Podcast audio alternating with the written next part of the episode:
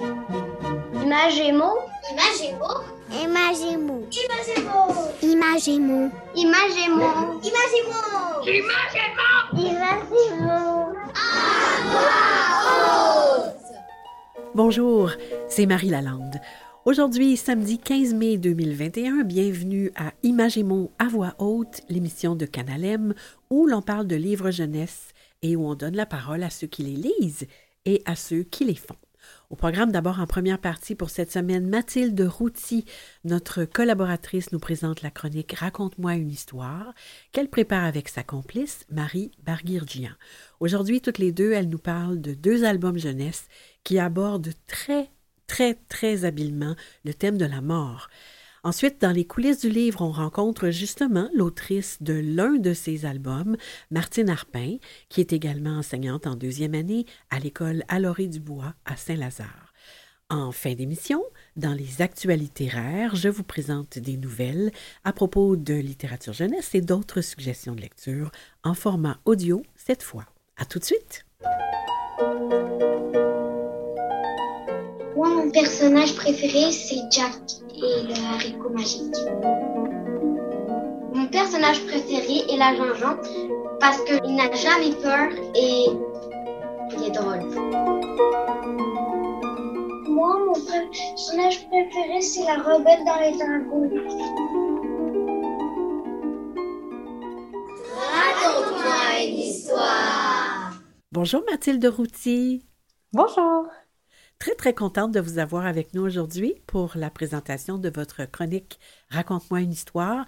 On rappelle que vous êtes médiatrice culturelle, entre autres animatrice dans des bibliothèques et que vous vous occupez du développement de l'aspect culturel et pédagogique de « On a tous besoin d'histoire ». Vous allez bien? Très bien, merci beaucoup.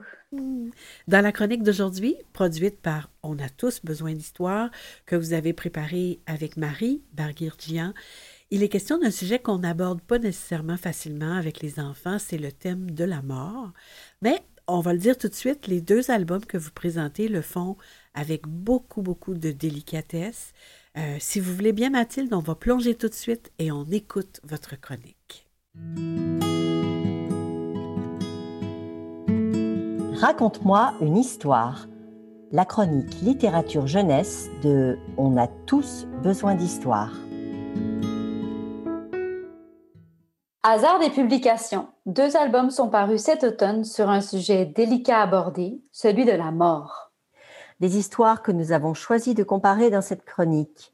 L'ours qui chante, écrit et illustré par Émile Jadoul aux éditions Pastel, et Thomas de Martine Arpin, illustré par Claude K. Dubois aux éditions deux.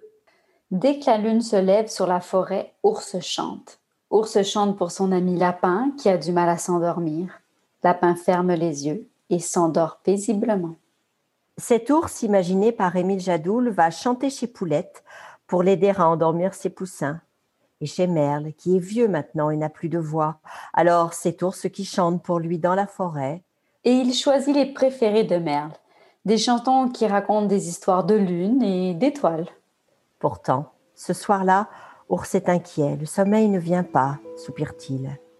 Et voilà que le lendemain matin, il entend Lapin et Poulette qui chantent une histoire de lune et d'étoiles, les préférés de Merle. Justement, car Merle a fini de vivre et toutes les chansons que Merle lui a apprises, ours va les chanter à son tour. Désormais, elles sont là, au fond de lui. Tout en délicatesse et en poésie, que ce soit dans le texte ou les illustrations, l'ours qui chante est une jolie façon d'évoquer la mort avec des plus jeunes et de faire vivre la mémoire de ceux qui partent. Chanter est certainement l'une des plus belles façons de s'adresser à celui ou celle qui nous manque. On retrouve dans l'album la petite marque de fabrique d'Émile Jadoul, une écharpe qui, depuis juste un petit bout, unit tout le monde. Dans un registre très différent et tout aussi délicat, Thomas est un petit garçon qui reste seul avec son papa après l'enterrement de sa maman. Ce premier texte très touchant de Martine Arpin, c'est au fond le chemin initiatique de Thomas vers une promesse. Si ce n'est celle du bonheur, au moins celle d'un sourire, après l'immense perte de sa maman. Claude K. Dubois, qui l'illustre, y déploie tout son talent.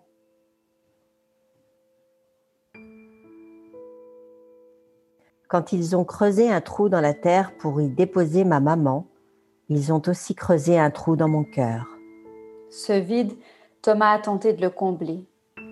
Alors il marche, marche dans toute la ville. Il devait bien y avoir quelqu'un qui savait comment réparer les cœurs brisés. Mais ni la couturière, ni le docteur, ni le menuisier ne peuvent l'aider. Ses pas ramènent finalement Thomas à la maison, où son papa, assis sur les marches et rempli de chagrin, on le sent très bien dans le dessin, l'attend avec des dizaines de photos autour de lui. Grâce à elle, Thomas se souvient. Tout est à portée de son cœur, les couleurs, les odeurs, les sourires, les histoires partagées. Les souvenirs les font sourire. Et dans nos sourires, des promesses de bonheur. Un mot sur les illustrations exceptionnelles de Claude K. Dubois, tout en demi-teinte, qui portent formidablement les émotions de ce récit. Et voilà, sur un thème délicat qu'il faut aborder avec subtilité, deux jolis albums. L'ours qui chante d'Émile Jadoul aux éditions Pastel, à partir de trois ans. Et Thomas de Martine Arpin et Claude K. Dubois aux éditions deux, à partir de cinq ans. À bientôt pour une nouvelle chronique. C'était Marie Barguirjian et Mathilde Routy. Parce qu'on a tous besoin d'histoire.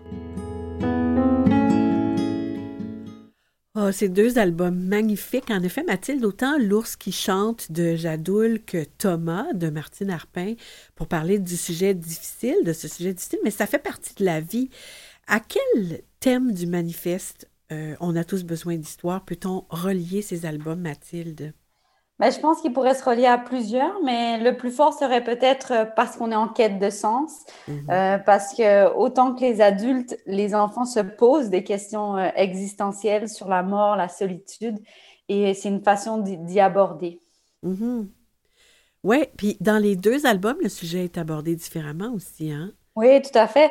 Dans, dans Thomas, déjà, on prend des, des personnages humains et puis je pense qu'on met un peu plus l'emphase sur le chagrin, la douleur humaine, mmh. tandis que dans L'ours qui chante, c'est, c'est des animaux qui sont mis en scène et puis on, on met plus l'emphase ici sur la transmission.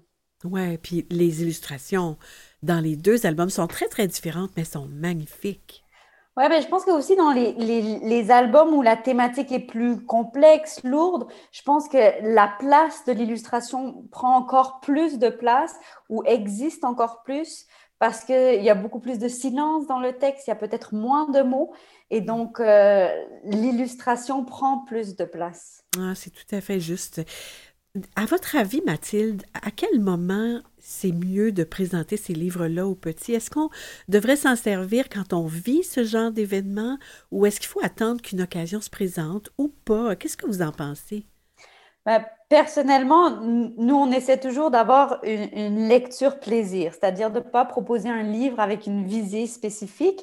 Euh, donc, d'éviter un petit peu des livres pansements, mais évidemment, si on n'a pas présenté de livres autour de la mort et qu'on vit ça, ça, ça peut être l'occasion. Mais dans un monde idéal, c'est d'avoir ces livres dans la maison, les laisser traîner et permettre aux enfants euh, de les aborder parce que peut-être comme vous, quand vous vivez un, un décès ou un deuil, vous n'avez peut-être pas envie euh, de parler de ça, d'autres, d'autres personnes, oui. Donc, l'idéal, c'est vraiment de les laisser traîner parce que de toute façon, euh, ces thématiques font partie de la vie. Et je pense que malheureusement, avec la pandémie, la mort est encore plus proche de nous aujourd'hui et puis les enfants sont, en sont bien conscients. Mm-hmm. Ça veut dire qu'il n'y a pas de, il y a pas de tabou, en fait, en littérature jeunesse, finalement. Non, puis c'est, c'est, la, c'est la beauté et l'intelligence de ces auteurs-illustrateurs. C'est que tout peut être emmené avec subtilité, euh, avec délicatesse, évidemment. Mais la force des auteurs-illustrateurs, c'est qu'ils font confiance aux enfants. Alors, à nous de leur faire confiance et de leur proposer ces livres de qualité. C'est très juste. Alors, on va mettre, bien sûr, les informations à propos de ces deux livres sur le site de Canal M. Merci, Mathilde. Merci à Marie Barguirjian, votre collaboratrice, et à la prochaine. Merci beaucoup. À très bientôt. Restez avec nous. Tout de suite après la pause musicale, on a le plaisir de recevoir l'autrice de l'album Thomas.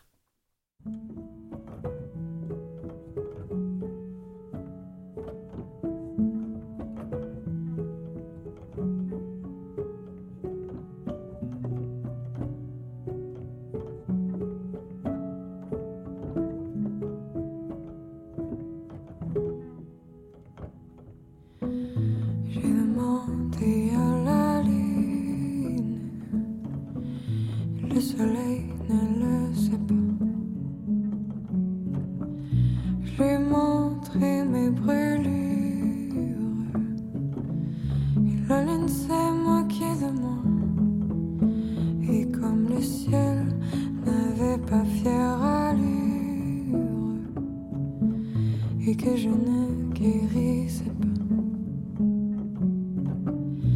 Je me suis dit, quelle infortune. La lune s'est moquée de moi. J'ai demandé à la lune si tu voulais encore de moi. M'a dit, j'ai pas l'habitude de m'occuper des cas comme ça. Et toi et moi, on était tellement sûrs. Et on se disait quelquefois que c'était juste une aventure et que ça ne durerait pas. Je n'ai pas grand chose à te dire, pas grand chose pour te faire. J'imagine toujours le pire, le meilleur me fait souffrir.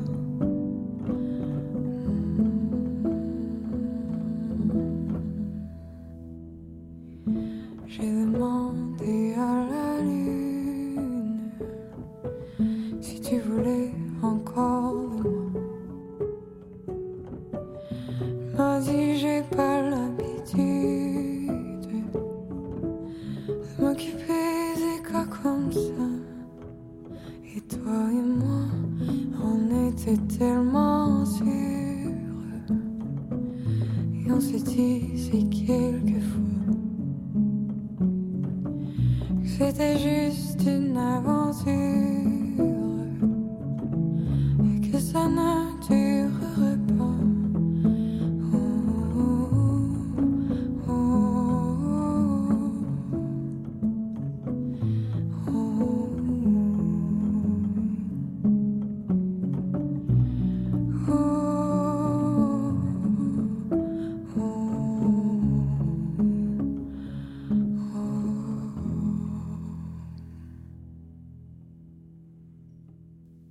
On écoutait une très belle version de « J'ai demandé à la lune » d'Indochine, interprétée ici par Ghostly Kisses et Louis-Étienne Santé.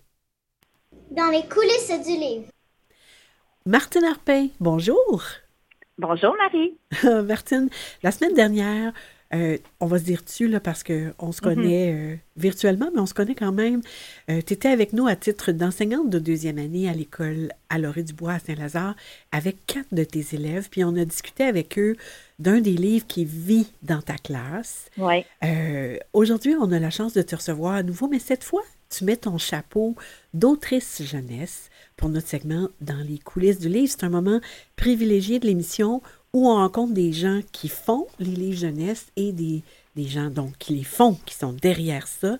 Toi, tu écris mm-hmm. dans des, des textes inspirants, en tout cas moi ça m'inspire, euh, mm-hmm. des textes qui guident les enseignants à propos de l'enseignement de la lecture et de l'écriture sur le site « Les ateliers de lecture et d'écriture aux primaires mm-hmm. ». Euh, dis-moi, comment tu t'es lancée dans ce métier, parce que c'est un métier, autrice pour la jeunesse. Mm-hmm.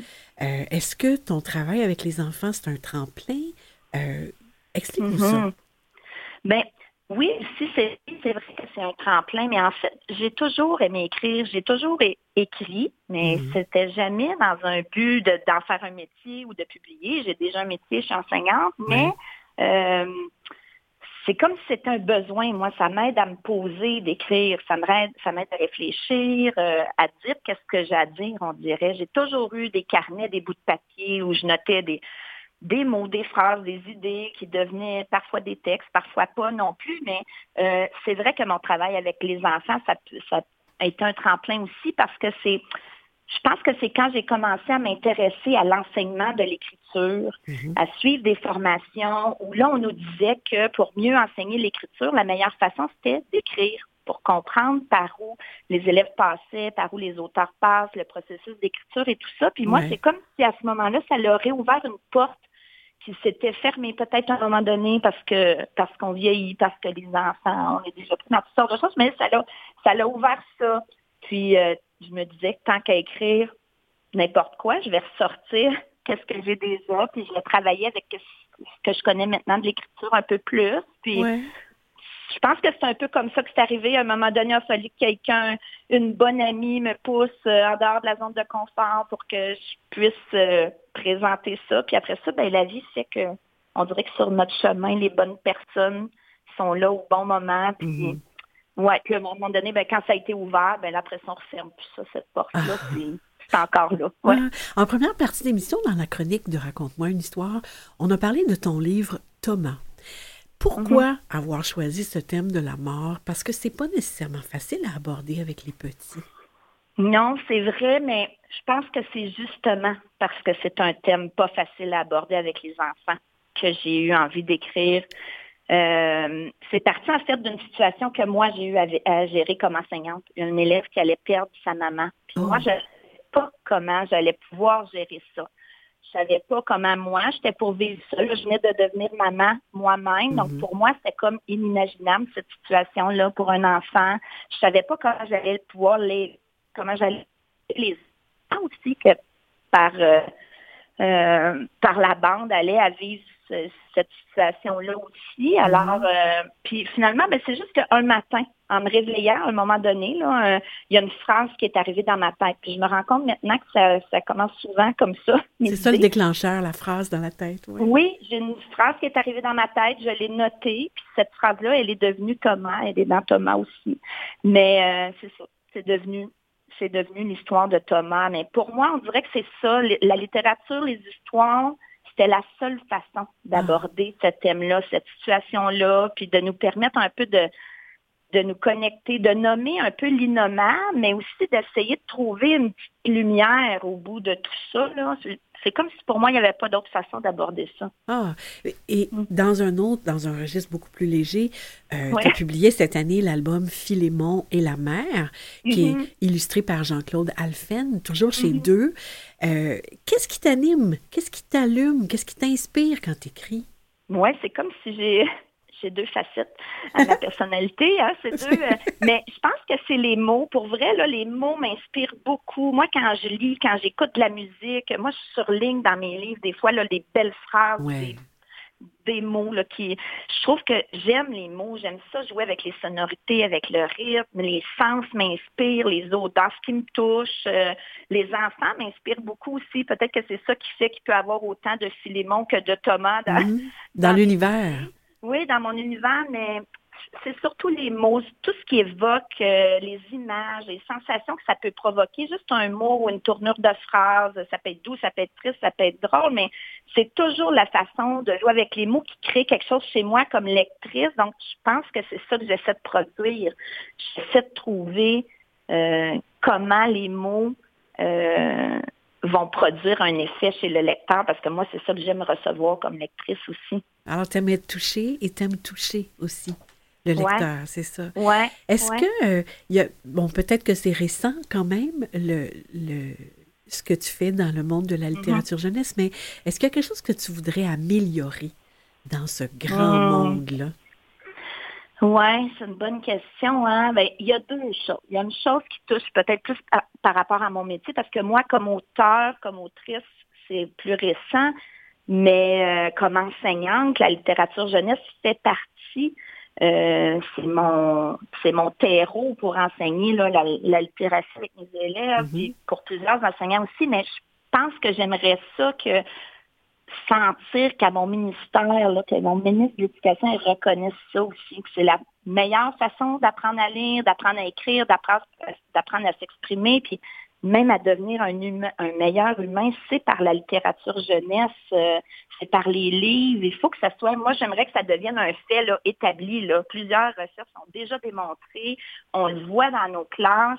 Euh, J'ai un ami qui est un grand pédagogue qui a déjà dit que si on apprend à faire du vélo, mais avec un vélo, puis on apprend du ski à faire du ski. On salue Yves Nadon en passant. Avec des livres, puis on apprend à écrire avec des modèles euh, des auteurs. Donc, c'est, c'est la même chose pour les habiletés en littératie. Moi, je suis devenue une lectrice avide parce qu'il y a des gens, à un moment donné, qui ont mis les bons livres entre mes mains au bon moment.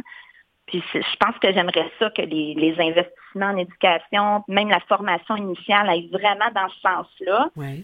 Puis, euh, ben c'est sûr que comme autrice ou comme euh, amoureuse, je pense, de la littérature jeunesse, parce qu'avant d'être une auteure, euh, oh, on c'est la cloche, on est toujours à l'école, oui. Bonjour. Mais je pense que j'aimerais vraiment qu'il y ait plus de plateformes comme la tienne, Marie. Là, tu sais, des gens qui, qui rendent la littérature accessible, qui célèbrent le travail. Il y a des créateurs tellement extraordinaires ici qui ont pas vraiment de visibilité, là, tu sais, à part ouais. quelques critiques dans les journaux, même pas des fois toutes les semaines, là, en littérature jeunesse, euh, euh, on les voit pas, les auteurs, mmh, puis les, les illustrateurs jeunesse d'ici, puis ailleurs, là, je vois des émissions entières, des fois consacrées à ça, comme la petite bibliothèque en Europe. Ouais. Il y a même des segments de littérature jeunesse dans des émissions de service de grande écoute, là, tu sais, pour mmh. une, Elise Gravel, ici, qu'on a vu à Tout le monde en parle. Ouais. Euh, tous les autres, là, tellement extraordinaire. Moi, j'aimerais ça. Il y a tellement des grands auteurs, des grands illustrateurs qui mériteraient d'avoir une place. Puis, en même temps, je trouve que nos élèves, nos enfants, ils, ils ont ça. besoin de ces modèles-là. Ouais, tout à aussi, fait. Autant que des joueurs de hockey ou d'autres artistes qui voient beaucoup. Ouais. Euh, je pense que ça serait des bons modèles aussi. Oh, ouais. En quelques mots, Martine, oui. en terminant, est-ce que tu pourrais oui. partager avec nous un coup de cœur littéraire jeunesse? Ah oh, oui, je peux, mais j'en ai trois. Je vais aller vraiment rapidement. Euh, tu sais que je peux jamais répondre simplement, hein, Marie? Mais, euh, mais c'est parce que j'en ai un nouveau à chaque mois, on dirait, ou à chaque fois qu'il y a des oui. sorties littéraires, j'en ai un nouveau. Mais j'ai un incontournable, moi, pour moi, dans ma classe, c'est Ma vie heureuse de Rose Lagerkrans euh, aux éditions de l'École des loisirs. C'est vraiment une belle histoire d'amitié, c'est bien raconté, ça nous fait passer à travers plein d'émotions. C'est tellement près de la réalité des enfants. Euh, mais en même temps, c'est pas trop rose, donc c'est vraiment bien écrit. J'aime vraiment cette c'est une série en plus, alors okay. on peut passer à l'autre et à l'autre. Et euh, très, très rapidement oui. pour les deux autres. OK, OK. Le monde secret d'Adélaïde, oui. chez deux, Elise oui. Heurst, je peux pas passer à côté. C'est, pour moi, c'est la plus belle phrase de la littérature jeunesse. Même oui. si son cœur parle haut et fort, elle reste muette. Oh, je trouve ça tellement beau. beau. Puis le, récemment, récemment, là, le dernier que j'ai acheté, que j'adore et mes élèves aussi, c'est le livre La soupe aux allumettes de oui. Patrice Michaud chez Fonfon. Oui. J'ai vraiment été agréablement surprise. C'est une belle découverte. Oui, avec Mathieu Perrault comme illustrateur. Oui, oui, oh, oui. Merci Martine d'avoir pris ce temps-là avec nous et merci longue vie, toi, longue vie à toi comme autrice pour notre plus grand plaisir. Oh, au revoir. Merci, merci Marie, au revoir. Je m'appelle Alexis. Mon livre préféré, c'est Lucie, la mouffette qui pète contre les ratons marrons. L'auteur, c'est Chalon et l'illustrateur Vanara. C'est mon livre préféré parce que c'est amusant.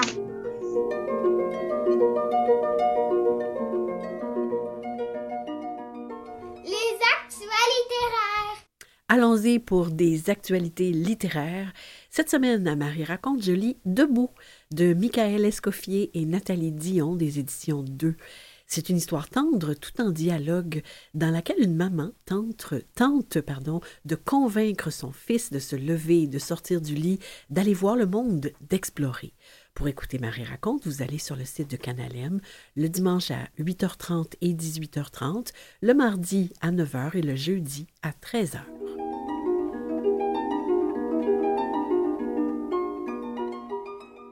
Connaissez-vous la série « Il était une fois, Hello Maestro » créée par Albert Barillé, cette série existe depuis dix-neuf soixante-dix-huit en France.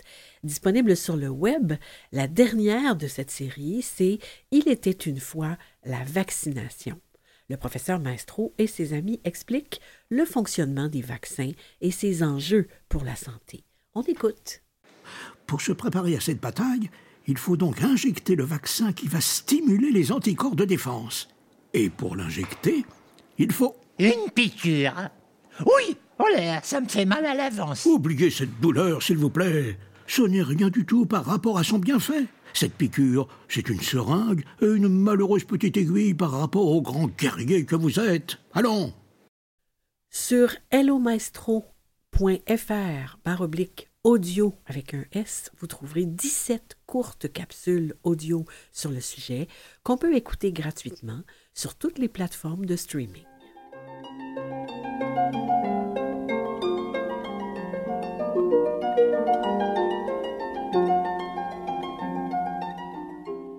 Livre jeunesse disponible en version audio chez Vues et Voix à livre audio point vues et voix point com, Le vol de Caroline Barber, lu par Sandrine Lemieux des éditions Les quatre cents coups. Un renard voleur à la recherche de tongue de l'année. On écoute un extrait. Philémon Croquenot a une obsession. Les chaussures. Il les aime toutes. Il en possède quatre cent une paires. Toutes choisies avec soin, pourtant aucune ne lui appartient. Ce matin, Philémon est à la recherche de tongues fleuries. Pas n'importe lesquelles. Le modèle à la mode couleur soleil avec double rangée de pétales. Depuis dix ans, le voleur suit la tendance estivale et n'a jamais manqué une année. Caché sous son chapeau melon, l'air décontracté, il commence à chercher. Philémon remarque très vite des tongues laissées à l'abandon. Discrètement, il en retourne une avec le pied. « Zut! Le modèle de l'été dernier. » Philémon ne s'inquiète pas. Plus d'une baigneuse a dû craquer pour la paire de l'été. L'objet de son vol ne doit pas être très loin. Bingo! Derrière une glacière, il aperçoit les tongs de son choix. Double bingo! Leur propriétaire regarde ailleurs. Une histoire de gogoune où le dicton « tel est pris qu'il croyait prendre » prend tout son sens.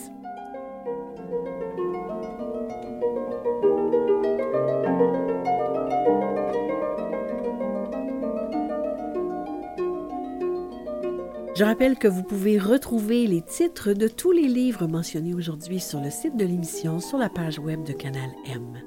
Voilà, Images et mots à voix haute se termine ici pour aujourd'hui.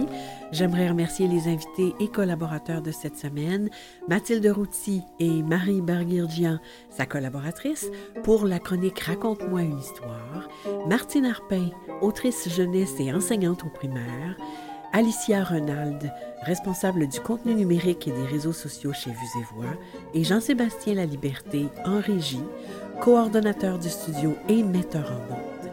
Bonne semaine à tous, bonne lecture et au plaisir de vous retrouver la semaine prochaine.